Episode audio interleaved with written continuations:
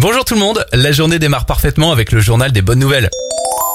Excellente nouvelle pour les tests Covid, des chercheurs du C N R S de Lyon ont mis au point la première machine de dépistage par le souffle, un simple éthylotest, et le résultat est disponible en cinq minutes. Les derniers tests sont fiables, c'est un véritable espoir pour la recherche médicale. On vous en parle sur Radio Scoop, la bonne nouvelle est tombée hier, la durée du congé paternité va être doublée en deux mille vingt et un. Les futurs papas pourront bénéficier de vingt-huit jours de congé paternité pour s'occuper et profiter de leur nouveau-né. Bonne nouvelle pour l'emploi, la marque Boulanger devait recruter trois cents alternants et apprentis. Finalement, elle en prendra mille dans les prochaines semaines dans le cadre du plan Un jeune, une solution.